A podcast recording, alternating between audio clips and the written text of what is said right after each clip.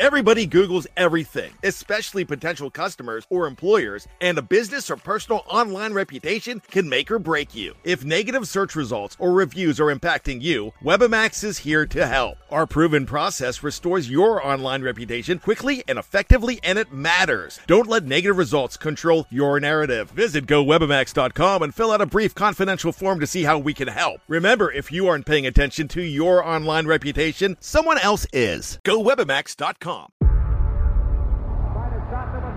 Before history is written, it's played. Before it's frozen in time, it's fought one shift at a time. Before it's etched in silver, it's carved in ice. What happens next will last forever. The Stanley Cup Final on ABC and ESPN Plus begins Saturday. Another day is here, and you're ready for it. What to wear? Check. Breakfast, lunch, and dinner? Check. Planning for what's next and how to save for it? That's where Bank of America can help. For your financial to-dos, Bank of America has experts ready to help get you closer to your goals. Get started at one of our local financial centers or 24-7 in our mobile banking app. Find a location near you at bankofamerica.com slash talk to us. What would you like the power to do? Mobile banking requires downloading the app and is only available for select devices. Message and data rates may apply. Bank of America and a member FDIC. Ryan Reynolds here from Mint Mobile. With the price of just about everything going up during inflation, we thought we'd bring our prices down. So to help us, we brought in a reverse auctioneer, which is apparently a thing. Mint Mobile unlimited premium wireless. Ready to get 30, 30, bit to get 30, bit to get 20, 20, 20, bit to get 20, 20, bit to get 15, 15, 15, 15 just 15 bucks a month. So, Give it a try at mintmobile.com slash switch. $45 upfront for three months plus taxes and fees. Promo rate for new customers for limited time. Unlimited more than 40 gigabytes per month. Slows. Full terms at mintmobile.com.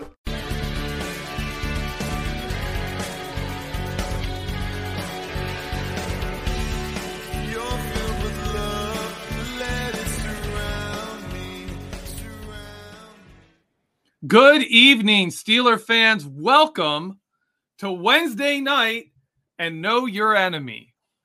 I'm Jeffrey Benedict. With me, as always, right over there. I pointed the right direction. Right over there, Shannon White. Shannon, how are you doing today, sir? I am just super excited for tonight's show. Everybody knows why, but I'm just excited. And I'm trying to contain myself. Absolutely. We will. Shannon is, of course, excited for the announcement he gets to make at 9 p.m. tonight. So stay tuned. We've got a little bit to go before we get there. But tonight's show, there's no enemy coming up. There's no opponent this week. This is the week off before the season starts. Tonight, we look inside ourselves. Tonight, our show is Know Yourself. Because tonight, Shannon and I are going to break down the Pittsburgh Steelers. The roster, the initial 53 man roster is out. Uh, the Steelers made some practice squad signings, everything. We know all the cuts. Tonight, we're going to break that down. And Shannon, I'm going to throw it right to you from the start. Were there any cuts from the roster that you were really surprised by this year? I would say the biggest surprise, you know, which we found out later why, was like LeGlue and and Haeg, because you know they had had experience, and you you know they looked halfway decent. You know, LeGlue looked really good at guard that first game, and when they was running the ball so successfully, and I thought he kind of solidified himself, and he didn't get a lot of playing time after that. So I figured it was because they knew what they had in him. But of course, they did bring him back. He's on the practice squad. And, you know, they picked up, um, I don't know if we want to talk about that yet or not, but they picked up, uh, um, you know, because they also released Trent Scott. Mm-hmm. But but they brought in uh, uh is Jesse, I think his name Davis. Yeah, Jesse from, Davis. Yep, from the Vikings, and he, of course, he started quite a few games with the Miami Dolphins, and you know, a lot of people are saying he's a lot better. I'm not that familiar with him, but a lot of people are, are saying that he's he's a, a quality guy that can can be a starter if need be. So I think that you know I was shocked, but once they brought Leglue back, and then they replaced Haeg, uh, it, it made more sense.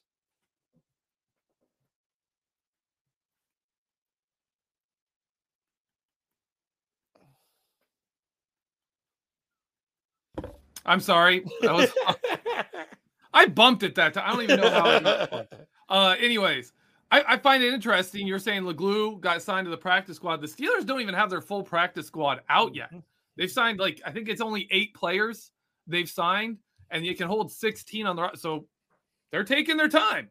but of the eight they did sign, they signed three offensive linemen, mm-hmm. three of them, which it's normal they have like two, but it's it's kind of interesting to me that with the offensive line turnover and the situation on the offensive line right now where it's not playing well, mm-hmm. you've got three offensive linemen on the practice squad. And since we're both talking offensive line, I, I want to stick to it for a bit because one thing I find interesting is that Kendrick Green is on the roster and JC Hassenauer is on the roster. JC Hassenauer is pretty much center only. Mm-hmm. Right? If you they've played him at guard, it's bad. JC yeah. Hassenauer at guard is not good. He's just not big enough to take it. He's not he's not that player. But he's a solid enough center that you can you can deal with him playing at center. For him to be on the roster means I don't think they're planning that Kendrick Green is a backup center as well. Like he's not that that that like BJ Finney was that center guard. He mm-hmm. can play wherever. I don't think you're seeing Kendrick Green being a player the Steelers are saying, yeah, he's our primary backup at guard and at center. And if he's their primary backup at guard, John Leglue sitting on the practice squad seems like he's kind of a threat to Kendrick Green here. Mm-hmm. Because Kendrick Green doesn't they're they're not looking at him as that versatile player. Do you do you think there's a good chance Kendrick Green might not survive this season? I I wouldn't have been shocked if he got cut yesterday. In all honesty, because the same thing you said about Hassenauer is true for Green. Yeah. They have the same limitations. Green is more athletic than Hassenauer, but he doesn't have the technique at center that Hassenauer has. So they're kind of equal because Green is the same thing with him. He the T Rex arms. He cannot play guard. I mean, he's getting beat every play. He cannot gain leverage when he's absorbing everything, and and and his arms is too short. He can never make first contact. So I don't care if he Meyer wants him to come forward in his pass sets, whatever. He still cannot make first contact, yeah. and and so um, yeah, that's one of the reasons I like the Glue better because of his length, and and you know, he is, you know, pretty fundamentally sound. He can play guard or tackle. Um, and then again, like we talked last week, Daniels and Cole and Hassenauer all can play center. Yep. So I, am shocked that Green made it, to be honest. Yeah, good point there because you've got Cole. If Hassenauer's your backup center, even if both of them went down and Kendrick Green wasn't on the roster, you slide James Daniel into play center. Obviously, mm-hmm. he hasn't been practicing that. They want him to be their right guard. But in that kind of emergency mm-hmm. situation, mm-hmm. Daniel mm-hmm. slides over. Someone like Leglue goes in at guard. I, I have to wonder okay, if both Hassenauer and Cole went down, who would the Steelers start at guard right now with the roster they currently have? Who would they put in at guard in that game to get them through like however many snaps they need to get through. Would they actually put Kendrick Green at center? Or would they like do something like slide James Daniel over to play center? Because James Daniels has played center not that long ago. I think it was two seasons ago. Mm-hmm. Kendrick Green hasn't played center at all this season. I mean, it's even questionable there. Would they put Kendrick Green in at center? And if you do that, um, and you slide Daniels in, which I think would be the if you lost Cole and Hassenauer, who's going to be the guard? Who's going to, you know, you got Dotson. Yeah. And because uh, it, it's one thing if glue is dressed, but if he if he's on, even if the active, you know, he's not active for the game, you know, I don't know who they would put in there. Um, I'm I know Davis, they say can play guard. Yeah, he's um, played right guard. He yeah, so that. maybe that's the point. You know, and yeah. honestly, he has more experience, more proven experience than Kendrick Green by a mile. I mean, uh, I mean he's he's had. If you look at his numbers, I think he give up like the most pressures last year, like 14 pressures or something. But uh, Green would have easily have done that, and a lot worse if Ben hadn't got rid of the ball in under uh, 1.5 seconds. So Yep. uh, I'm assuming that Davis would be the answer to that question. Yeah. And, and I think to to to end this with this, our our constant befuddlement that Kendrick Green is still on this team. uh I'll say when he was at center, when you watch early in the season, you watch the games where he played well, where he looked mm-hmm. better. Mm-hmm. It was where teams were going with four man fronts and there wasn't someone directly lined up across from him. Mm-hmm. Right? He was much better in those situations. And teams just learned take some big dude, throw him mm-hmm. on the field right over Kendrick Green and crush the pocket. And you can do that every single snap. Well, the idea was well, if we move him to guard, then he doesn't have to snap the ball. He'll get out faster. He can win first contact and handle someone being lined up across from him. Mm-hmm. But he didn't. And now mm-hmm. at guard, you always have someone there. There's always someone lined up over a guard. It- it- it's either a linebacker coming up or a, a, a, a defensive tackle. Normally, you got a big dude right across from you looking to just push you right in the backfield. And that's what they do. They push him right into the backfield. So that that experiment has failed. It's I understand the Steelers wanting to give him another chance. He's he's not expensive. He's on that rookie contract. The Steelers really don't like cutting players on a rookie contract. It takes a lot for a rookie on a rookie contract to get for a player on a rookie contract to get cut. It takes a lot. And so I understand he's sticking around for now. I just wonder if he's even going to last the season. All right, moving on from offensive line. We all know the quarterback situation. I don't think we need to cover that, Shannon. The only we, thing like- I would the only thing I would say is looking at Pickett through all three preseason games. He's he's got he's so intelligent. He's he's so versed pre-snap, progressions, anticipation, and accuracy. Yep.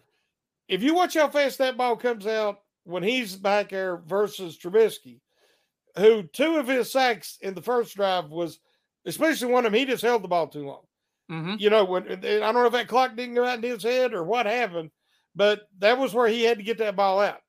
You know, uh, not take the sack. Of course, the first time he, he you know, he could have threw it away before he got to the sidelines. So, Yeah. um, Both times he held the ball and took a yeah, sack instead yeah. of just and throwing it. Pickett is he's so sharp and Mm-hmm. he shows so much coolness, composure. He looks like he has the it factor. I think in a normal year, he wins that competition.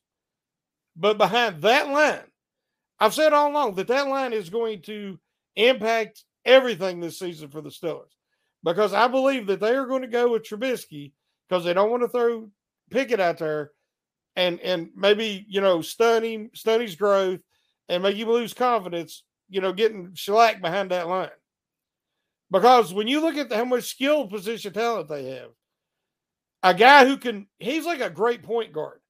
Yeah. I mean, like if that one play where he faked that RPO, that ball was out of his hands in a split 2nd Mhm. on a perfect slant. I mean, it was perfect. And, and you know, that gave the, the receiver a chance to run with the ball after the kid. Uh Trubisky, like the one that the pass that it would have been a touchdown to Pickens, he put it on him and let the defender get there. If he'd have put it out here, Pickens had a touchdown. Yep. He won the inside leverage, but you know, Trubisky is not as accurate. Now he No. will make more splash plays. And hopefully at the beginning of the year, especially if they're struggling, you know, two or three splash plays might can make the difference. So I think those two reasons, the splash playability and the offensive line, is the only reason he won the starting position. I'll agree with that. I'll agree with that. Uh, w- one thought I have on the quarterbacks is currently the Steelers have no quarterback on the practice squad. If you are a person who is still thinking Mason Rudolph could be traded, uh, if quarterbacks go down or in some situation, watch that practice squad because if the Steelers don't have someone they like on that practice squad, Mason Rudolph is not going anywhere. Mm-mm. Not unless the Steelers have someone already there that they are willing to be their, you know, Mhm. if if two if if Trubisky goes down for four games and then Pickett misses a half, who's your guy? Yeah. You know, yeah. like who's that guy? Mhm. The Steelers are not going to go with just two quarterbacks. So watch that. Currently, they don't have it, which to me says Mason Rudolph is sticking around, and he's probably going to be here all year. Uh, moving on from quarterback, rest of the offense, running back. A little surprise there, a little something interesting there at, at running back. Uh, how do you feel about Jaylen Warren apparently being the number two running back for the Pittsburgh Steelers? Based on training camp, you know, all reports and what we've seen though in the preseason, it was it only made sense. I didn't see how he couldn't win that. You know, there was some talk about maybe his receiving coming out. He showed excellent hands all preseason. They talked about his pass blocking. He's he's a willing and able pass blocker. If you watch him pick up, he he he's very very physical. He delivers the blow. Now he might whiff on one, but he's in there really going for it. He he doesn't lay back because he's smaller, so he attacks, and that's what you have to do. Um, it's funny thing is at Oklahoma State he had no reputation as a fumbler.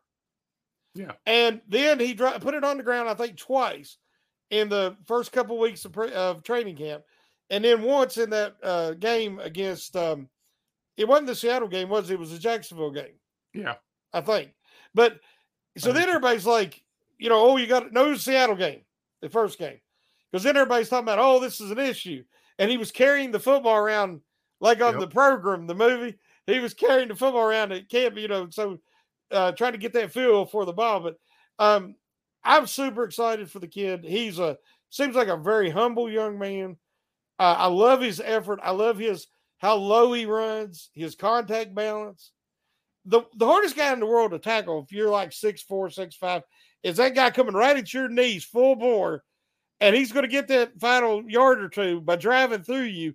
You get out of the way. You're not taking that to the knees. So Yeah. you watch guys olay him and then fall on him. So he always gets that extra yardage. Whereas the guy who's taller going through the hole doesn't get that, doesn't have that advantage.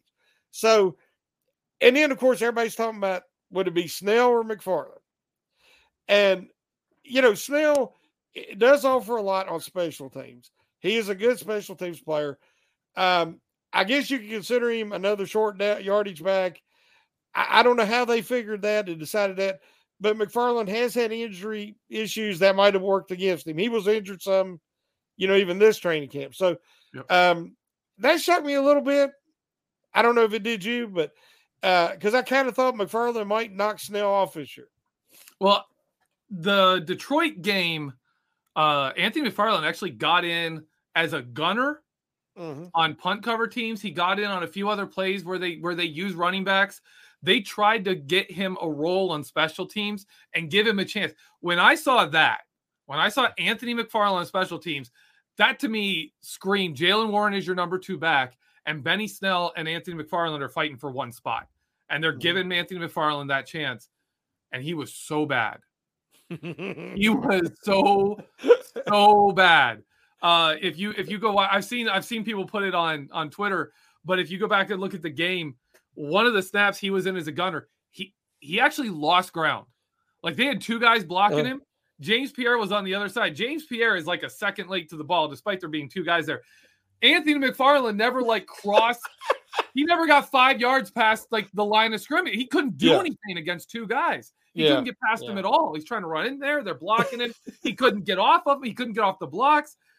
Like, and you see that, you're like, okay, yeah, yeah, yeah, yeah, you just lost your job to Benny Snell because Benny Snell is really good on special teams. yeah. Really And, good. and they don't need a kick returner. yeah, they don't. They got. They he was several. decent, but they was better kick returners on the team, so that wasn't Yeah. good. You got you got a guy who was a former, you know, All Pro, yeah, yeah. Pro Bowl kick returner, and then you've got Steven Sims who's good too. Uh, Diontae Johnson does it sometimes. You know, like there are a lot of players who can do that. But yeah, that's that to me was the moment that I saw it there and saw, yeah, it's over. yeah. That's that's Benny Snell's spot. Any surprises at wide receiver? I was shocked that they kept seven Yeah. because I thought that, eh, you know, I guess they would have announced today if Austin went on the IR, but I've been gone a lot today, so I didn't see it if it happened. Did he go an hour today? I don't believe he did. So I mean, that shocked me because I figured that if if Austin made the team, which we thought he would, the Sims would be you know waived and maybe practice squad, but they kept him, and so he might be inactive, you know, but he's an injury away from getting an opportunity. And whether you watch, if you watch Sims, three preseason games, he made an impact splash play all three games. Yeah. Uh, you know, on the the toss, on a punt return, uh, called a touchdown pass. I mean, he he really does bring some electricity and a spark. And with Matt Canada and the way he likes to use motion and misdirection, um, you know, he's just another weapon. So I was really happy for him because I thought he earned it, but I just thought that the the depth was too deep and he would he would be a waived. But I was glad when he made it.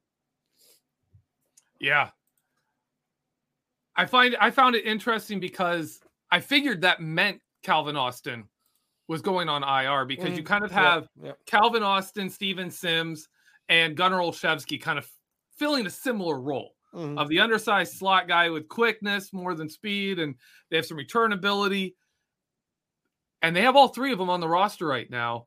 I, I mean, it's still possible the Steelers put Calvin Austin the third on injured reserve, and they could just be fleshing that out and seeing where he is. I know uh, some of the guys that, that we thought might go on IR came back and practiced.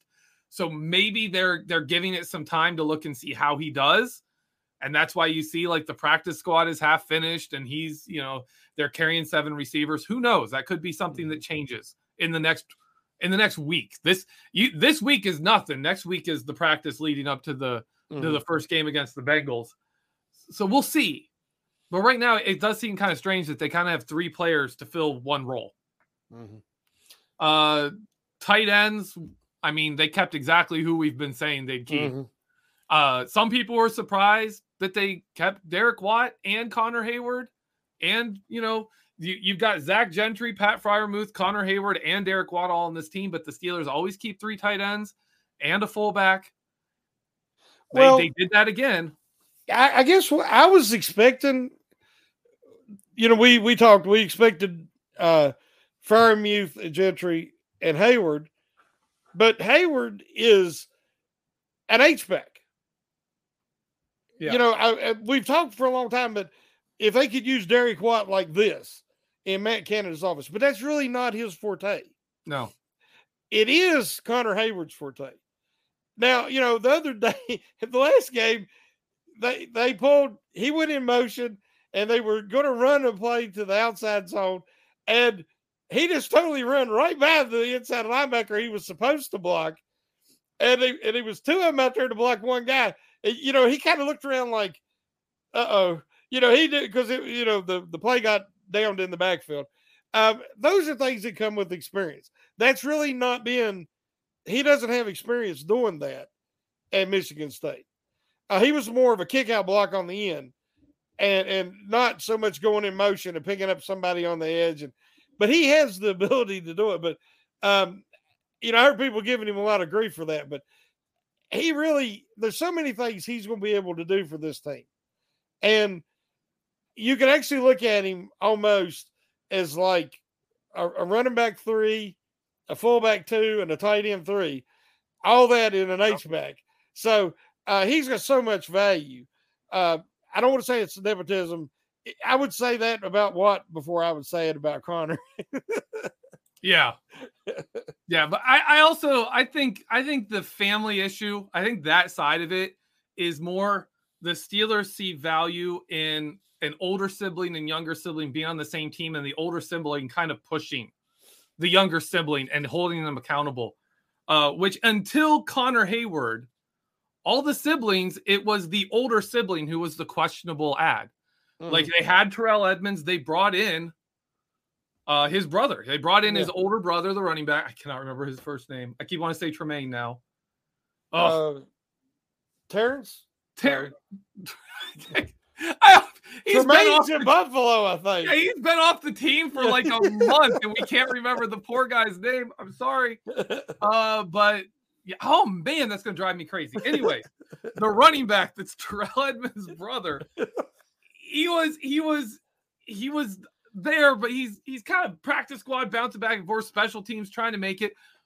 But that dude worked harder than anybody, right? Yeah. And you get him in there with Edmunds, and we've seen Edmunds improve every season he's been here. Mm-hmm. We've seen him go from that 2019 Edmunds where it was like, oh my gosh, dude, like you may be the worst player on this defense, to now where those problems seem to be gone, and he's a very valuable, mm-hmm. very valuable player. So you don't, you can't sit there and say if his older brother wasn't there, he wouldn't have done that work, but he did. Mm-hmm. And you also see Derek coming with TJ. TJ obviously had a great work ethic coming in, the work he's done. Uh, and, and again, you can't say Derek is the reason he became, but I think that's a part of the Steelers' ideology. I think that's why they do it, and it's worked so far. Mm. And Connor, man, Cam, he, he, if Connor Heyward slacks off at all, no, he's going to come over to the sideline, and his brother's going to find him. Yeah. Oh yeah. Cameron's going to find him and be like, "What the heck are you doing?" Like, you know, only probably not that nicely. Yeah. Yeah. Uh, but yeah, I, I think that works. I, I I find it interesting, and the Steelers have invested in it. Uh, moving on to defense. Well, do you want to do the nine o'clock announcement? Yeah, we got to do the nine o'clock. Then after that, here. we could do the defense. We promise. We promise this, ladies and gentlemen. We do have the immense privilege here tonight of announcing the official winner of the 2022 Isaac Redman Award. Mm. This year, I, I got to hand it to everyone in the community. You guys voted. You guys did fantastic. Oh, real quick, someone says it's Trey Edmunds. Thank you, everyone, for calling on that. No, he's Trey not Edmunds the winner. Correct. He's not the winner. He's not the winner. he's, he's Terrell Edmunds' older brother, not the Isaac. oh my gosh! But thank you, thank you for correcting me. That that's no longer sitting in the back of my mind, messing me up here. But we in 20 hours the poll was up for 20 hours. We had over 1,500 votes. Mm-hmm. The closest vote total in Redman Award history. Shannon, do you want to give? Do you want me to give the results, or you want to? You want to do it? You give the results, and then I'll announce the winner. Okay. We had four contestants.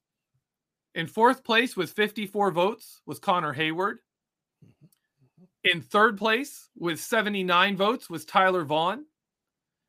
In second place, the runner up, the closest runner up we've ever had, with 690 votes, Jaylen Warren. And Shannon White with 691. 691 votes. Who is our Isaac Redman Award winner? It's a distinguished honor to announce that my early favorite for this award, just based on what I'd seen. And he come through, and it's all him. Mark Robinson. Mark Robinson, ladies former, and gentlemen. Former running back, one year starter at inside linebacker for Ole Miss in the SEC, has took the next step in his development, made the 53 man roster, which I'm sure he's very proud of, and we're proud of him. But the biggest thing, the biggest honor that he's he'll have for a lifetime is the 2022 Isaac Redman Award winner. And congratulations. And you know, if for some reason he can't fulfill his duties as the winner, the Jaylen Warren, the runner-up, I'm sure would be more than willing to accept and fulfill his duties. But I mean, what a great vote! I mean, two great candidates. I've told everybody leading up to this, my you know before the preseason starts, I'll do a way early prediction for a training camp sensation. On defense, it was Mark Robinson. On offense, it was Jaylen Warren. I mean, you know, it was incredible. Yep. They both went out and had incredible training camps and preseasons and exceeded all expectations. Um, you know, for a seventh round guy and, and an undrafted guy, I mean, the Steelers give uh, Mataeo Durant out of Duke, the largest signing bonus ever for a, a drafted free agent. Yep. You know, in team history. And, but I mean, Warren just outplayed everybody. And Yeah. so now he goes from maybe making the roster. He's running back too. And and honestly, the Steelers need to give him some snaps to keep that wear and tear off Harris, especially Yeah. now that we know he he did have a slight Lisfranc sprain. Mhm. And just don't overwork him and give Warren some touches. I mean, the guy, you know, it's funny. Last week on our show, we had the Pride of Detroit, and Jeremy said, "Muscle hamster." yeah. Look, look at Jaylen Warren and tell me you don't see muscle hamster. Yep. And so I'm I'm very happy for both young men. But congratulations to Mark Robinson. And, and right before eight o'clock, I was in watching because I'm prepping for this show, and I'm like, I don't even know who's what. It was super close. With two minutes left to go, it was there was a four vote lead for Mark Robinson, and when the poll ended, it was down to one. What an incredible vote! Yeah. Great job. We're gonna next year we have some ideas and some plans uh to keep this the same, but but make it a little more special. Uh, so stay tuned for that for next year. But this year, man, it is something else. Mark Robinson is your Isaac Redman Award winner. He is on the 53 man roster. And hey, maybe we'll get to see him play. Almost all of the Isaac Redman Award winners in BTSC history, almost all of them have done something for the Steelers, have Mhm. gotten on the field and done something. So that's something to look forward to. We'll see how it goes. We have some really good plans. We had some plans this year Yeah, they fell through. that that fell apart at the end, which was very frustrating because I wanted tonight to be even more exciting. Uh, but it, it didn't go according to plan. Things happen, you know, schedules conflict, but but we're moving in the right direction. Yep. Because originally it was taking, I think Neil Kellogg is the one who created the Isaac Redman Award, and he would take the consensus of all the comments in the discussion threads and see who was the guy that was considered the the upstart that had all the hype and he would announce the winner. And then eventually we got to where we started voting. So we're now kind of setting parameters of of how to make this even more official because it, it's something that I've always said and we was talking about it before the show a lot of these guys careers do not go as planned. But someday, maybe 20, 30 years, they're sitting there with their grandkids and they're like, I was pretty good back in the day. And they're like, Oh, where's your grandpa? And he's like, Yeah, look at this. And they can hold this article and say, See, people really thought I was something back in the day. And, you know, we know that Redman's uh, is like folklore. You know, he could, he was like Superman. He could jump over the Ravens, you know, into the end zone, you know, do a Walter Payton touchdown splash. I mean, he hit his hype and his legend is is up there. And and you know, so we we want to bring pay tribute to Isaac Redman and his contributions here for the Steelers and you know, look to the next generation. So yeah, I'm looking forward to next year already. Do you have any early candidates? for next year. yeah, yeah, I think the Steelers will sign somebody as an undrafted free agent next year, and he's my favorite right now. All right, that's good. That's good. Okay. Um, I wanted to bring in one thing. Uh, I actually have listed, I have still have in my bookmarks the original Isaac Redman post from 2010, August 22nd, 2010, from behind the steel curtain, made by Sven Hook. I, I hope I'm saying that right, but he was an he was an old user. I remember him from way back in the day. And the title of the fan post was Isaac Redman is the most interesting running back in the world. And it's just a whole bunch of the jokes. If you remember the old, the most interesting man in the world Yeah, commercials, yeah, yeah. A whole bunch of that stuff thrown in there. Really fun. It started with that. And I know the official award followed when he actually made the team. And if you go to that 2000, I think it was 2013 season where him and Jonathan Dwyer shared carries, uh, kind of split carries, and, and there wasn't really a number one back. That's kind of where the award took off. And it's been going solidly since then. And it's great that we get to continue it here Mhm. uh, with Mark Robinson. It's our privilege to talk about it on the show. thank you to the community because they've been such a huge help to you know spread the word get people voting and when they did you could see the numbers increase and everybody has just been so supportive, and they realize that it makes behind the steel curtain special. It sets us apart from anybody else. There's a lot of other reasons that I think, but I'm prejudiced.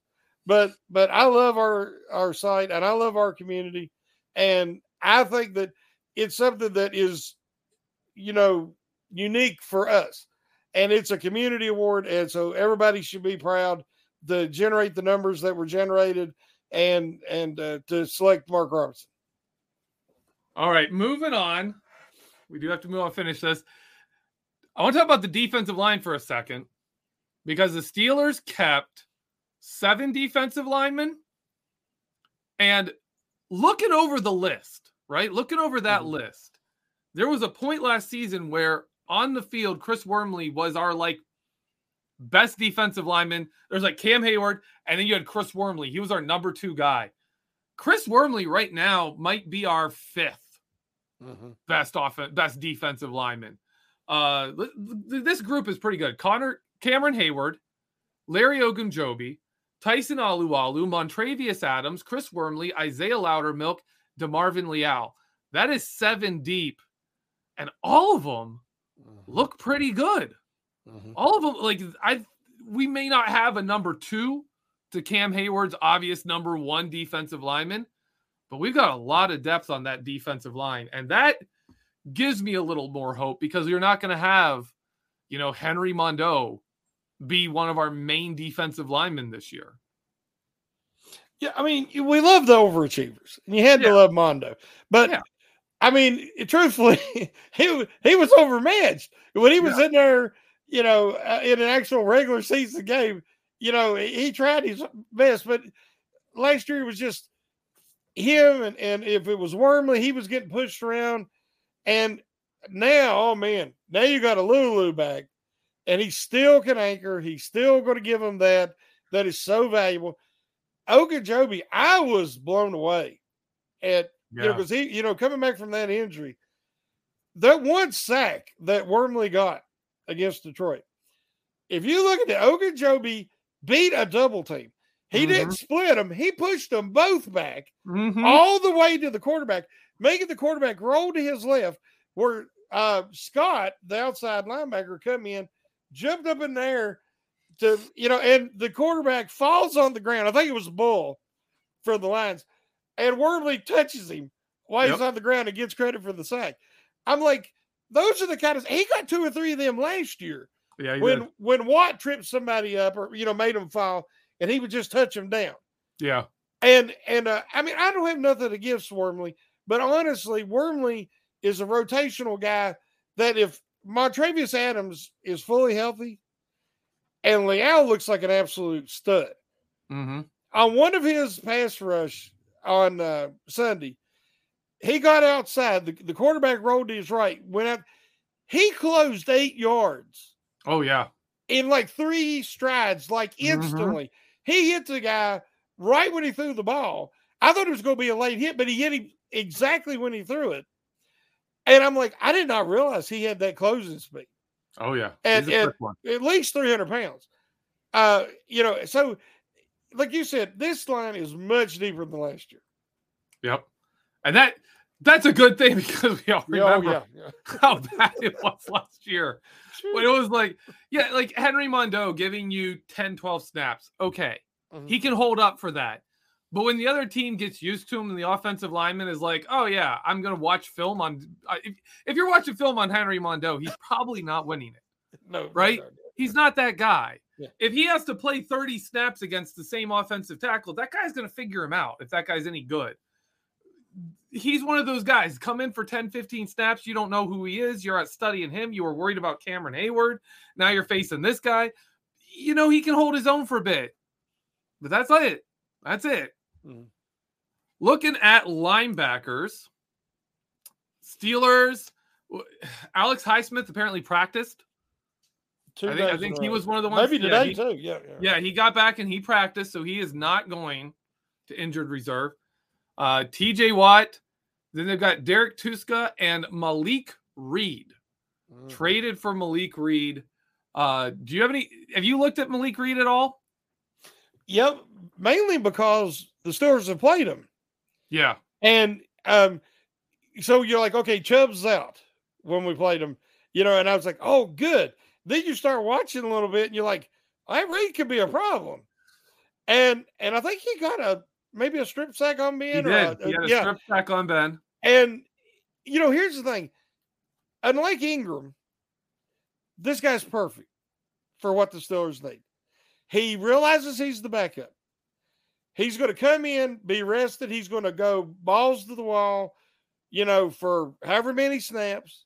He's not going to rock the boat. He's not going to say, you know, I got to start or I'm, you know, he, you know, he sat behind Chubb, and I can't think of the other outside linebacker that he Yeah. sat behind for the Broncos, but you know, he had, his numbers were comparable with him. You know, his pass rush win rate, he had, I think he had eight sacks. Yeah. And so, led, the, led the Denver Broncos in sacks last year. yeah. And so he he's not as good against the run, but I said he's he's adequate against the run because I think that they're going to use him barring injury, you know, to Watt or Highsmith. I think you're going to see him be more of a pass rush guy um, and spell him, you know, if if say it's an extended drive and they're both winded, because we like Tuszka. Tuszka improved as the year went on, and he was starting to set a better edge. He's starting to get a little bit of a pass rush towards the end of the year, and I think he done obviously well enough. He made the team again. So uh, yeah, I, I feel really solid about. I think that was a great pickup, especially what they give up to get him.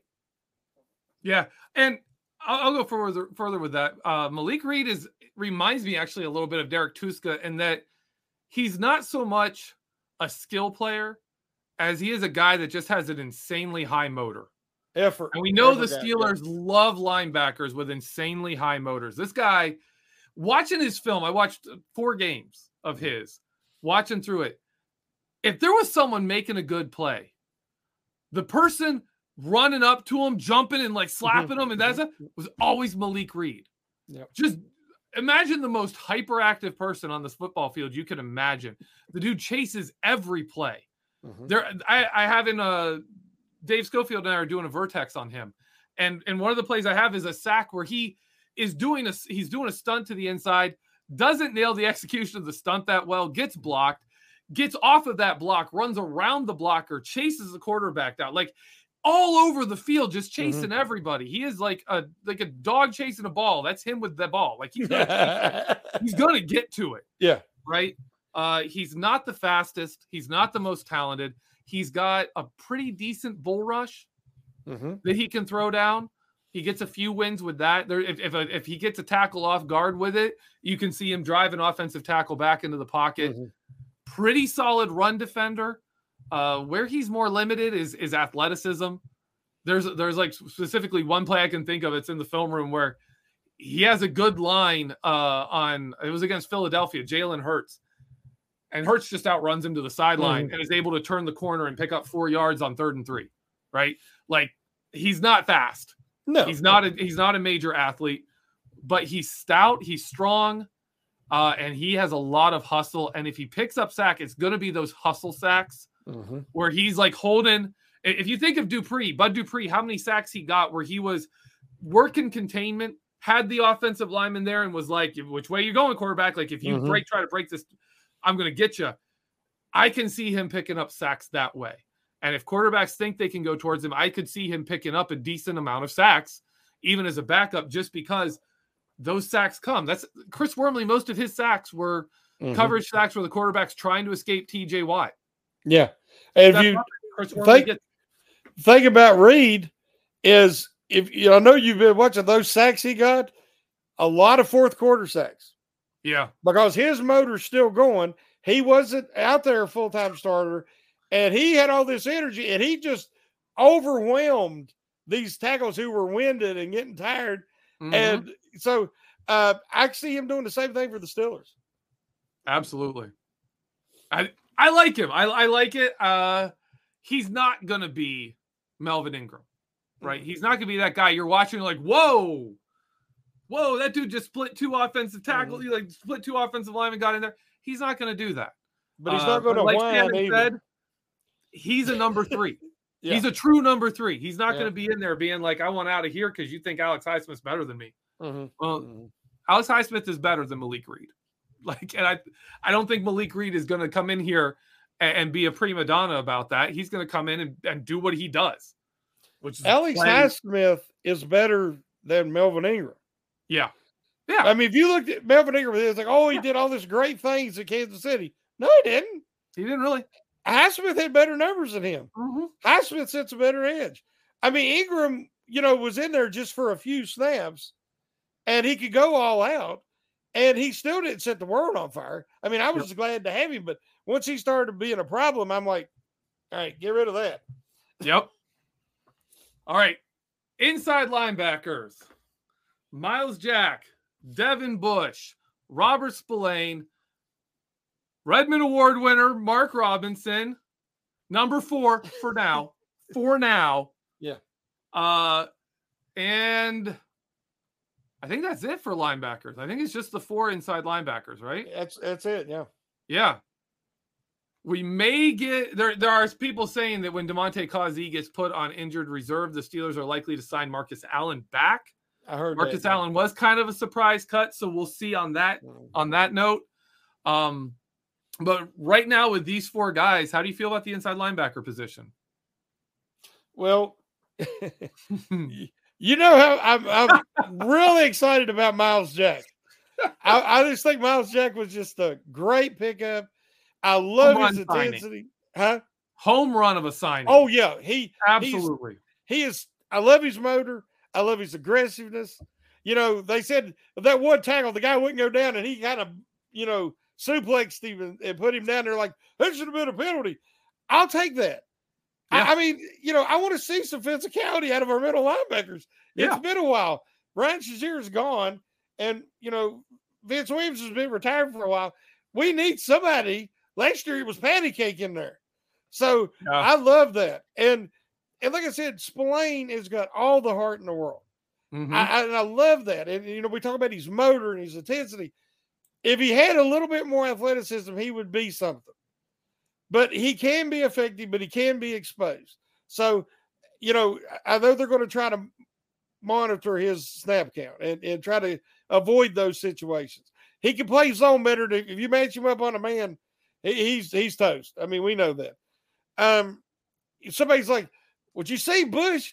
He made that tackle in the backfield." I said, "Yes, he went forward. That's a start." You know, it's been a long time since we've seen that. Now he wasn't the one who made that tackle. Jackson met the running back head on, huge collision, and then Bush wrapped him up around the legs. Yep. But at least he was in the backfield. So Oh yeah. maybe that's a start. He, he he he twisted his legs and Yeah, stopped yeah. him from getting that second effort. It was a good. It was. They both did it. Like Myles Jack Yeah. and Myles Jack talked about. It. He was beaming. He was so happy for Devin Bush. he wants He was happy for Mark Robinson. He was happy. Like Yeah, he's yeah. just like I love Myles Jack in that sense that he was like, yeah, Devin got back there, and made a play, and Yeah. like, yeah, Mark Robinson stay on the fifty three. Love it. Like I love Maybe that he he's that kind of a leader. That he's that kind of oh, guy. Oh yeah, maybe he can rub off on him. yeah, And- maybe. You know that enthusiasm and that intensity, and then that's the only thing about Brian, Brian Flores up up top looking down.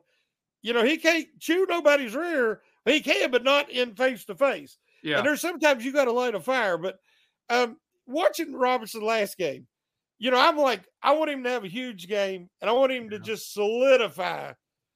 You know, I wanted him to start in the last preseason game to see what he'd look like against the ones. But even against the threes in the second half, one play he'd look like he was knew what he was doing. He could attack, and he looks good. Other plays, he's kind of, what am I really supposed to do here? You know, and that's the lack of experience. So he showed he's not ready to start, but I think they can give him some situational snaps to get his feet wet at the, you know, during the regular season. And hopefully by later in the year, he'll be able to be more of a contributor. Yeah. But it's all going to come down if Bush can, you know, he can get like that. Hopefully, he liked how that felt. Yeah. He seemed really excited when he come off the field. And you know, and Jackson was like, "Way to go!" You know, hopefully that he liked that feeling, and he'll want to duplicate that, and he'll want more of it. And then Yeah. when this regular season starts, he'll play more attacking and aggressive. And if he does, they got a ton of talent there Yeah. But we just got to see the execution and the effort. Well, I'm gonna I'm gonna make a comparison here with Devin Bush right now, what he looked like in that game, where he played by far his best preseason game. Right, the first game was like a dumpster fire. Yeah. The second game was like they put the fire out. Yeah. But it's still a dumpster. and the third game, I'm going to compare him to a player from 2019 that he played with, Mark Barron, who was not Mm, mm, good, mm. but was serviceable. Right. yeah. That's what Devin Bush looked like. We've got to hope he gets better, but the guy can still cover. Yeah. He can still cover.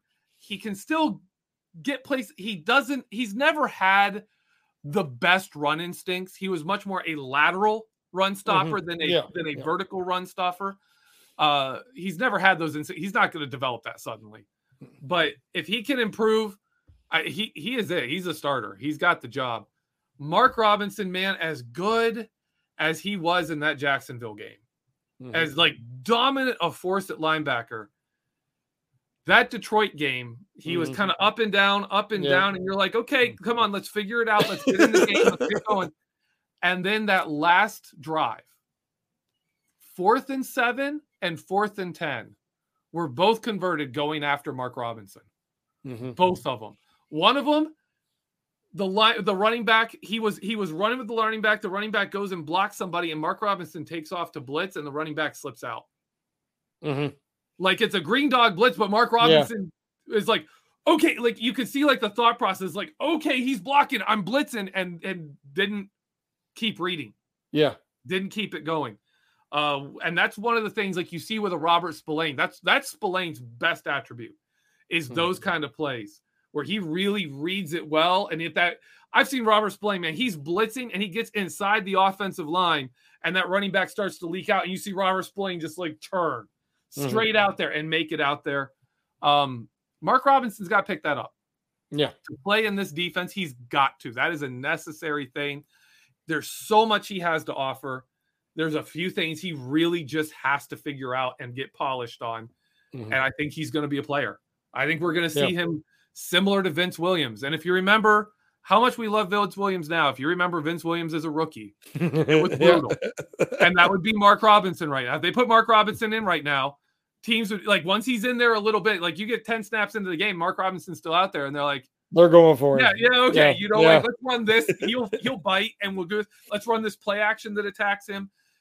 Because he's just he's his first read is great. It's fast, it's quick, it's aggressive. But when it's a little muddled, when it takes the time, Mhm. when he's got to go through two or three different things to look at, that process starts to slow down in his head. And I think I think that's where you see the game is fast and he's slow. Is he's thinking. He's like, wait, okay, that guy's doing that. I need to Yeah. where do I need to be? And the plays past him. like you said, you and it was spot on. If he doesn't have to think and he can just aggressively use his instincts, he looks awesome. Amazing. That So first those are things oh, that you can't teach. Instincts Mhm. cannot be taught. The other stuff can be learned. But when he has to think, you know, you see it just slows everything down. Yep.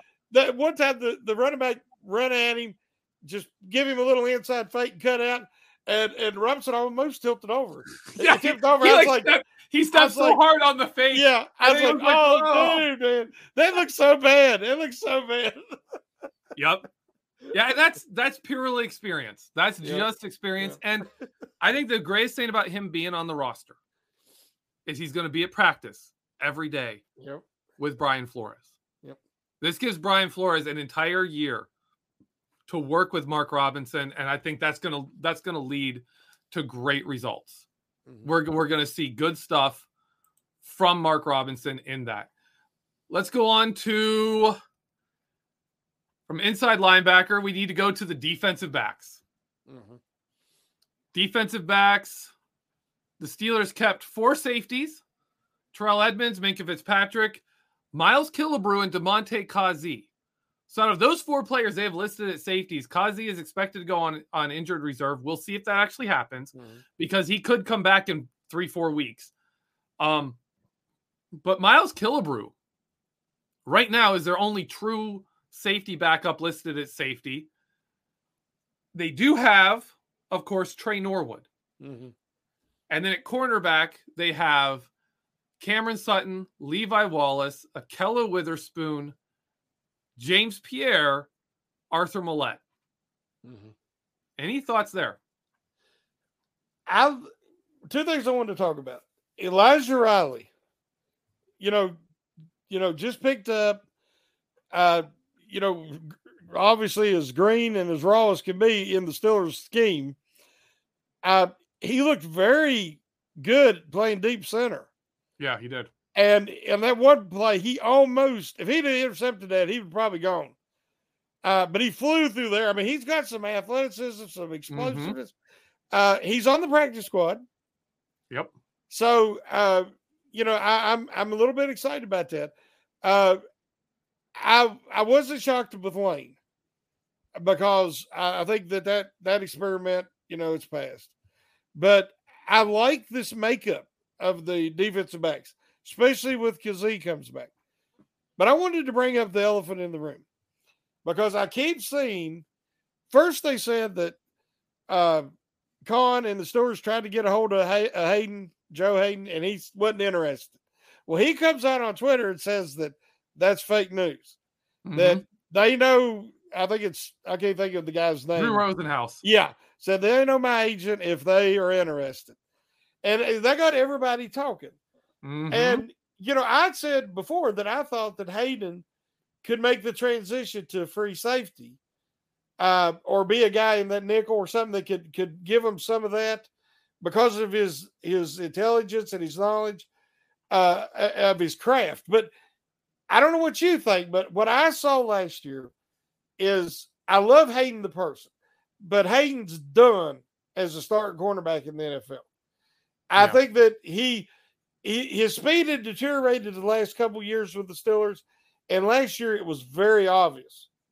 And if it, if they were even, they were leaving. He could not run with these guys. Yep. And that's why I thought if he could, you know, maybe play a different, little bit more safety position, but again, you have Norwood. And yep. Norwood is, you know, and Kazee when he's healthy, obviously, they both have that slot free safety uh, capability. So I don't see the reason to bring Haden back. Um, you know, I don't want to insult him with a low ball offer. Uh, what do you think? Here's the thing: the the big loss to me, he lost his speed, but what he what he lost uh, to me was his change of direction. Mm-hmm. When he mm-hmm. would change direction, his acceleration was gone. Mm-hmm. Like he would change and then have to get pushing. If that comes back, Haden, in my opinion, would be uh, like great in. If you remember 2008, Deshea Townsend, the role he took after he was mm-hmm. no longer a starting corner and moved inside was a nickel corner, a slot guy. Haden could be that that kind of safety slash slot. But I agree with you. At that point, he's Damontae Kazee. Mm-hmm. At that point, you know, he he's giving you he's giving you more run support than Cameron Sutton does, but in coverage, maybe a little less. Uh, against a run heavier team, he's going to be better in coverage than Arthur Maulet and probably even in tackling and taking mm-hmm. on, you know, blockers and blocking wide receivers, stuff like that. If it's a tight end, I, I might go Arthur Maulet over Joe Haden taking on a blocker trying to get off that guy if it's a bigger mm-hmm. guy, a running back or a tight end. It's it's rough to me. I love Joe Haden. He is such a playmaker, right? Yeah. But you would have to see that that quickness came back. You'd have mm-hmm. to see that it came back before you could throw money at Joe Haden. And even then, you've got to ask, how much is he worth? How much of an upgrade is he over the guys we already have? And it's it's to me it's almost more nostalgic and hoping that he can be the guy who makes that huge mm. tackle to end the game and win the game for the team on a or he's he's the guy who makes a key interception or jumps that route and knocks the ball away. If he's that guy, if he's that Deshea Townsend kind of player, he's worth it. But there's serious questions as whether he can be that because he after that injury, Joe Haden was not the same player. Uh, but if he could be, and he's willing to take a low salary, that's it can't be that much. You're not paying him six million dollars.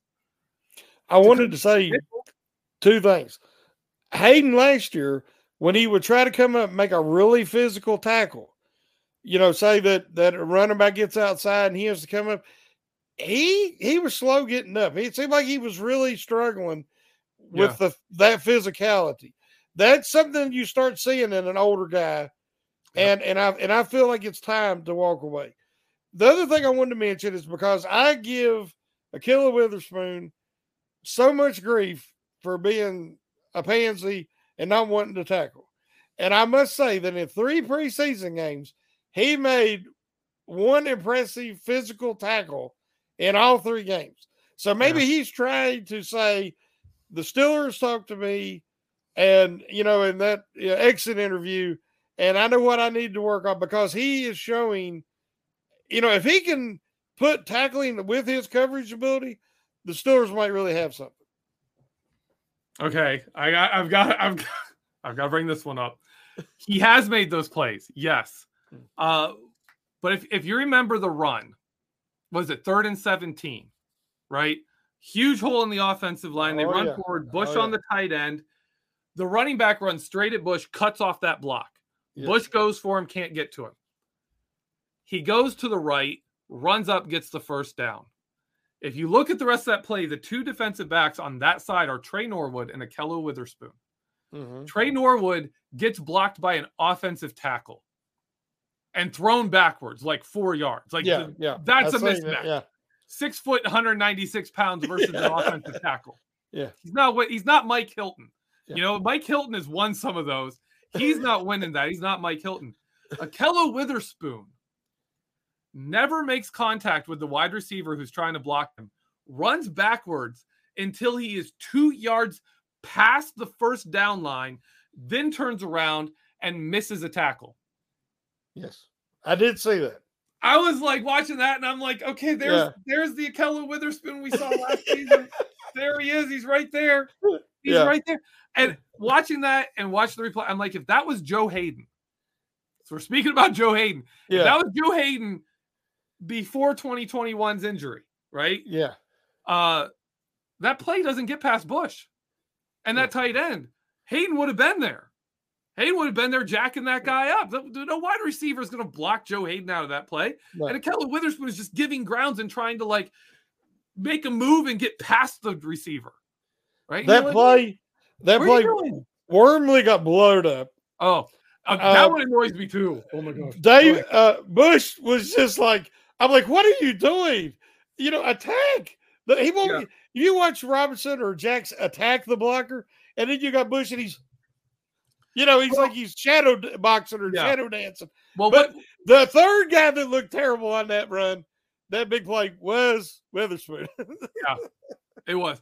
Well, I'm going to defend Bush a little bit here because whether or not you agree with what Bush was trying to do, uh, it's clear what, to me what he was trying to do is as soon as he sees Don't run, he it. comes forward, he meets the tight end. Don't say it. They match Don't match up. say he was making him pick a side.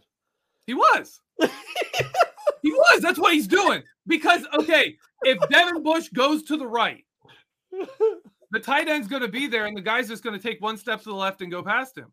If he goes to the left, the tight end's still in between him and the running back. The running back just goes to the right and is past him. Now, seeing the rest of the play, it would have been great if Devin Bush had just gone to the left and forced the guy back towards Terrell Edmunds and Minkah Fitzpatrick. Would have been the best option. But did Uh, you think that was a good block? You don't think he could have went right through that block? I mean, that was a very weak block attempt. He, he met He stopped. He didn't. well. It wasn't the impact that stopped. Yeah, him. but it was Bush he stopped ahead of time. Bush isn't the linebacker that's going to blow that up. No, he's not. He He's has not. never been that guy, right? So for me, watching that, I'm like, okay, Bush's angle at least makes sense. Yeah. But you talked about Chris Wormley. What drives me crazy is Chris Wormley is is is on the on the left side. The left guard blocks Chris Wormley. The left tackle runs straight past him. Yeah. Yeah. If you have a tackle run past you, Yeah. it's a run play. Yeah. You know it's a run play. Yeah. That's an ineligible guy downfield, right? That's that Yeah. guy that just took off past you. That's an ineligible player downfield. It's a run mm. play. Cameron Heyward is going off to his right. The pass rush. when they do that, Wormley has contained. Yeah. And Wormley's just standing there like, what's going on? And, and the, the running back has like a five yard hole to run through. I, We all knew we're sitting there and we're like, screen or draw. Which one are they going to do? yeah, Screen or draw? And it was Yeah. like they they wasn't prepared for either. they weren't prepared for any of it. Oh, Oh, I know. I, I should say I feel like I I get so upset with Chris Wormley for like two or three snaps out of the game. All right, Yeah. and I do need to say this because two or three snaps out of a game, Chris Wormley looks like a guy who doesn't know how to play football. but you can find a bunch of other ones where he looks good. Okay, Yeah. so I, I I want to caveat that this isn't the guy I'm saying should be cut. This isn't Kendrick Green, right? But he looks for two or three snaps a game. Chris Wormley looks like Kendrick Green, like that bad. He's that bad, and then the rest of it he's fine. Uh, so Hey, I got wanna- one. I I got that one. caveat. I got one for the archives. Okay. Now somebody needs to put that somewhere. Uh, because if that happens, I'm gonna have you dance a jig for him. if he makes the Pro Bowl, you'll dance a jig. oh Will my that- will- goodness. Will that work? Joseph Donovan, you you can you can join Andrew Wilbar with that. Andrew Wilbar loves all the Michigan players. If you've ever heard him on any show talk, everyone from Michigan, he adores them. I'm also a Michigan. I mean, I I loved Devin Bush in college. I really hope he turns it around. Oh man. All right, we we gotta wrap this up. Yeah. Shannon, how confident are you in this 53 man roster? Where do you think this roster could take this team this year? it- again, with me, it's offensive line. If the offensive line allows the offensive that has a lot of talent, skill position talent, explosiveness, if the offensive line can allow them to use that and get to average by midseason, and they're not already buried at that point, I think they can be in contention for a playoff spot. If not, you know, they're going to be lucky to get the seven, eight wins uh, just because, you know, they, they, they'll know what they need to work on for the offseason. But um, I, I feel like they could still compete for uh, the division uh, to win that division, but it's all going to come down to the offensive line. And as I've said before, Devin Bush. I, I see. I, I don't think. th- I think Cincinnati is going to have a fallback from last year in the postseason, but but I think it's going to be really hard to knock them off the division this year. Uh, I, I think they're going to win it again. But to me, the Steelers, like you said, it, it's a team that can go in multiple directions. This defense is going to be really good, not great. This is not to me a top five defense if they really come together and the defensive line, crossing both fingers here, is healthy, Mhm. this is a team that could be a top 10 defense. Very, very easily a top 10 defense. And if you see a few things go their way, they could make top five, but that's mm. that's a lot. That's a lot they're going for there. But it, that'd be like Brian Flores is just comes in and works miracles, and this team is a top five defense a big, big, big thing for me is when you look at this schedule, right? I, I- I- this is that we don't really cover the schedule, so this is kind of the only moment we're going to really do this, really go through it uh, and look at it. The first six games have the Bengals. They have the Patriots, who Bill Belichick is something like 13 and 1 against rookie quarterbacks. It's got the Browns, then the Jets, then the Bills, in Buffalo, and then the Tampa Bay Buccaneers. If you think about the defenses we're talking about there, if you think we're talking about the the offenses, like if, if you're playing the Buffalo Bills, that's you're if you're winning that game, that's going to be a bit of a shootout, right? Tampa Bay Buccaneers have a fantastic defense. Patriots are always really solid defense. Bengals, you're going to have to score. The Browns defense is loaded. Obviously, like we've always done well against the Browns, but that's Ben right? Mhm. And that's one thing. If we're looking at a game to say, what's the biggest difference going to be without Ben? Well, are we going to just absolutely destroy Cleveland? Are we going to sweep Cleveland when the roster for Cleveland is significantly better than the roster for the, the Pittsburgh Steelers? It's a good question because we don't have Ben, and we. It's been so long since we have had a relation, have we had a rivalry with Cleveland that didn't involve Ben Roethlisberger, and basically, the return of the Browns didn't go very long before Ben showed up. Right? Hmm. Then we don't have much groundwork here for what this is going to be like. I'm pointing this out because after week six, the Miami Dolphins, the Philadelphia Eagles, the bye week, the New Orleans Saints, the Bengals again, the Colts, and Falcons, before you even get to the Ravens. And after the Ravens is the Panthers, right? Like the, the hard part of our schedule is those first six games, Mm. is the worst part of our schedule. That is an absolute gauntlet. Week seven makes sense to me as the most logical point to insert one Kenny Pickett into the roster, into the starting lineup. If you're looking for a point that makes the most sense to put Kenny Pickett into the starting position, to me, it's week seven against the Miami Dolphins, which at the Miami Dolphins, Kenny Pickett would be a story, but there's a bigger story even than that. And that's Brian Flores returning to the Dolphins. Mhm, mhm. Brian Flores going to Miami is going to be what the media is talking about. And if Kenny Pickett's the quarterback, Brian Flores has that. We saw what Minkah Fitzpatrick did the last time he faced Miami. He's going to be looking for more. Brian Flores is going to be looking for it. So to me, that's a great opportunity for Pickett to come in and start playing right there, week seven. We'll see what happens, but that's my thought. Looking at the schedule, looking at this roster, looking at all these things, I, we've got to survive those first six games.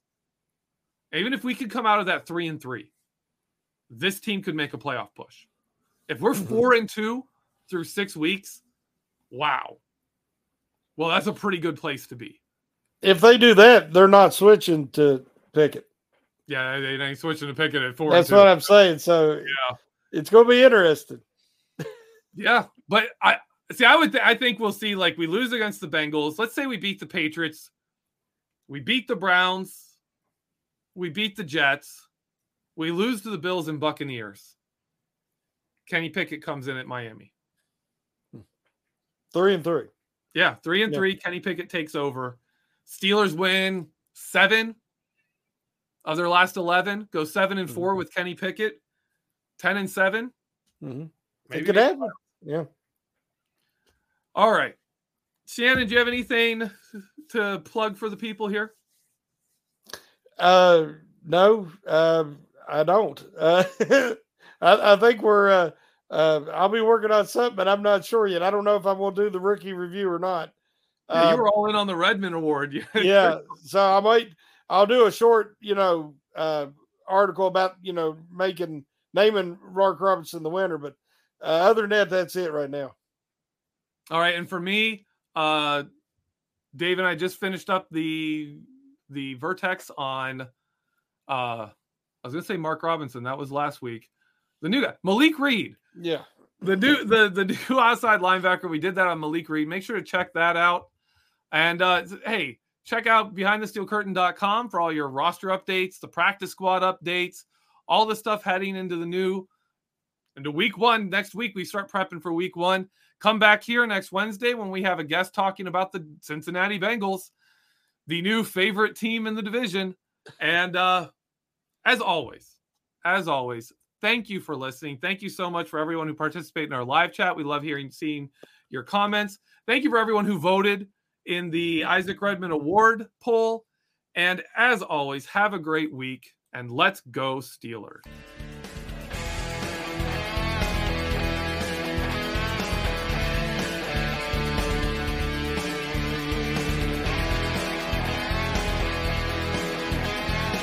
Anatomy of an ad. Subconsciously trigger emotions through music. Perfect. Define an opportunity. Imagine talking to millions of people across the U.S. like I am now. Identify a problem. Creating an audio ad is time consuming. Offer a solution. Utilize cutting edge AI. Imagine creating all that in under 30 seconds. Well, we did to create this ad. To learn more about AI in the audio industry, download the white paper from audiostack.ai. Anatomy of an ad. Subconsciously trigger emotions through music. Perfect. Define an opportunity. Imagine talking to millions of people across the U.S. like I am now. Identify a problem. Creating an audio ad is time consuming. Offer a solution. Utilize cutting edge AI. Imagine creating all that in under 30 seconds. Well, we did to create this ad. To learn more about AI in the audio industry, download the white paper from audiostack.ai. Anatomy of an ad. Subconsciously trigger emotions through music. Perfect. Define an opportunity. Imagine talking to millions of people across the U.S. like I am now. Identify a problem. Creating an audio ad is time consuming. Offer a solution. Utilize cutting edge AI. Imagine creating all that in under 30 seconds. Well, we did to create this ad. To learn more about AI in the audio industry, download the white paper from audiostack.ai. Anatomy of an ad. Subconsciously trigger emotions through music. Perfect. Define an opportunity. Imagine talking to millions of people across the U.S. like I am now. Identify a problem. Creating an audio ad is time consuming. Offer a solution. Utilize cutting edge AI. Imagine creating all that in under 30 seconds. Well, we did to create this ad. To learn more about AI in the audio industry, download the white paper from audiostack.ai.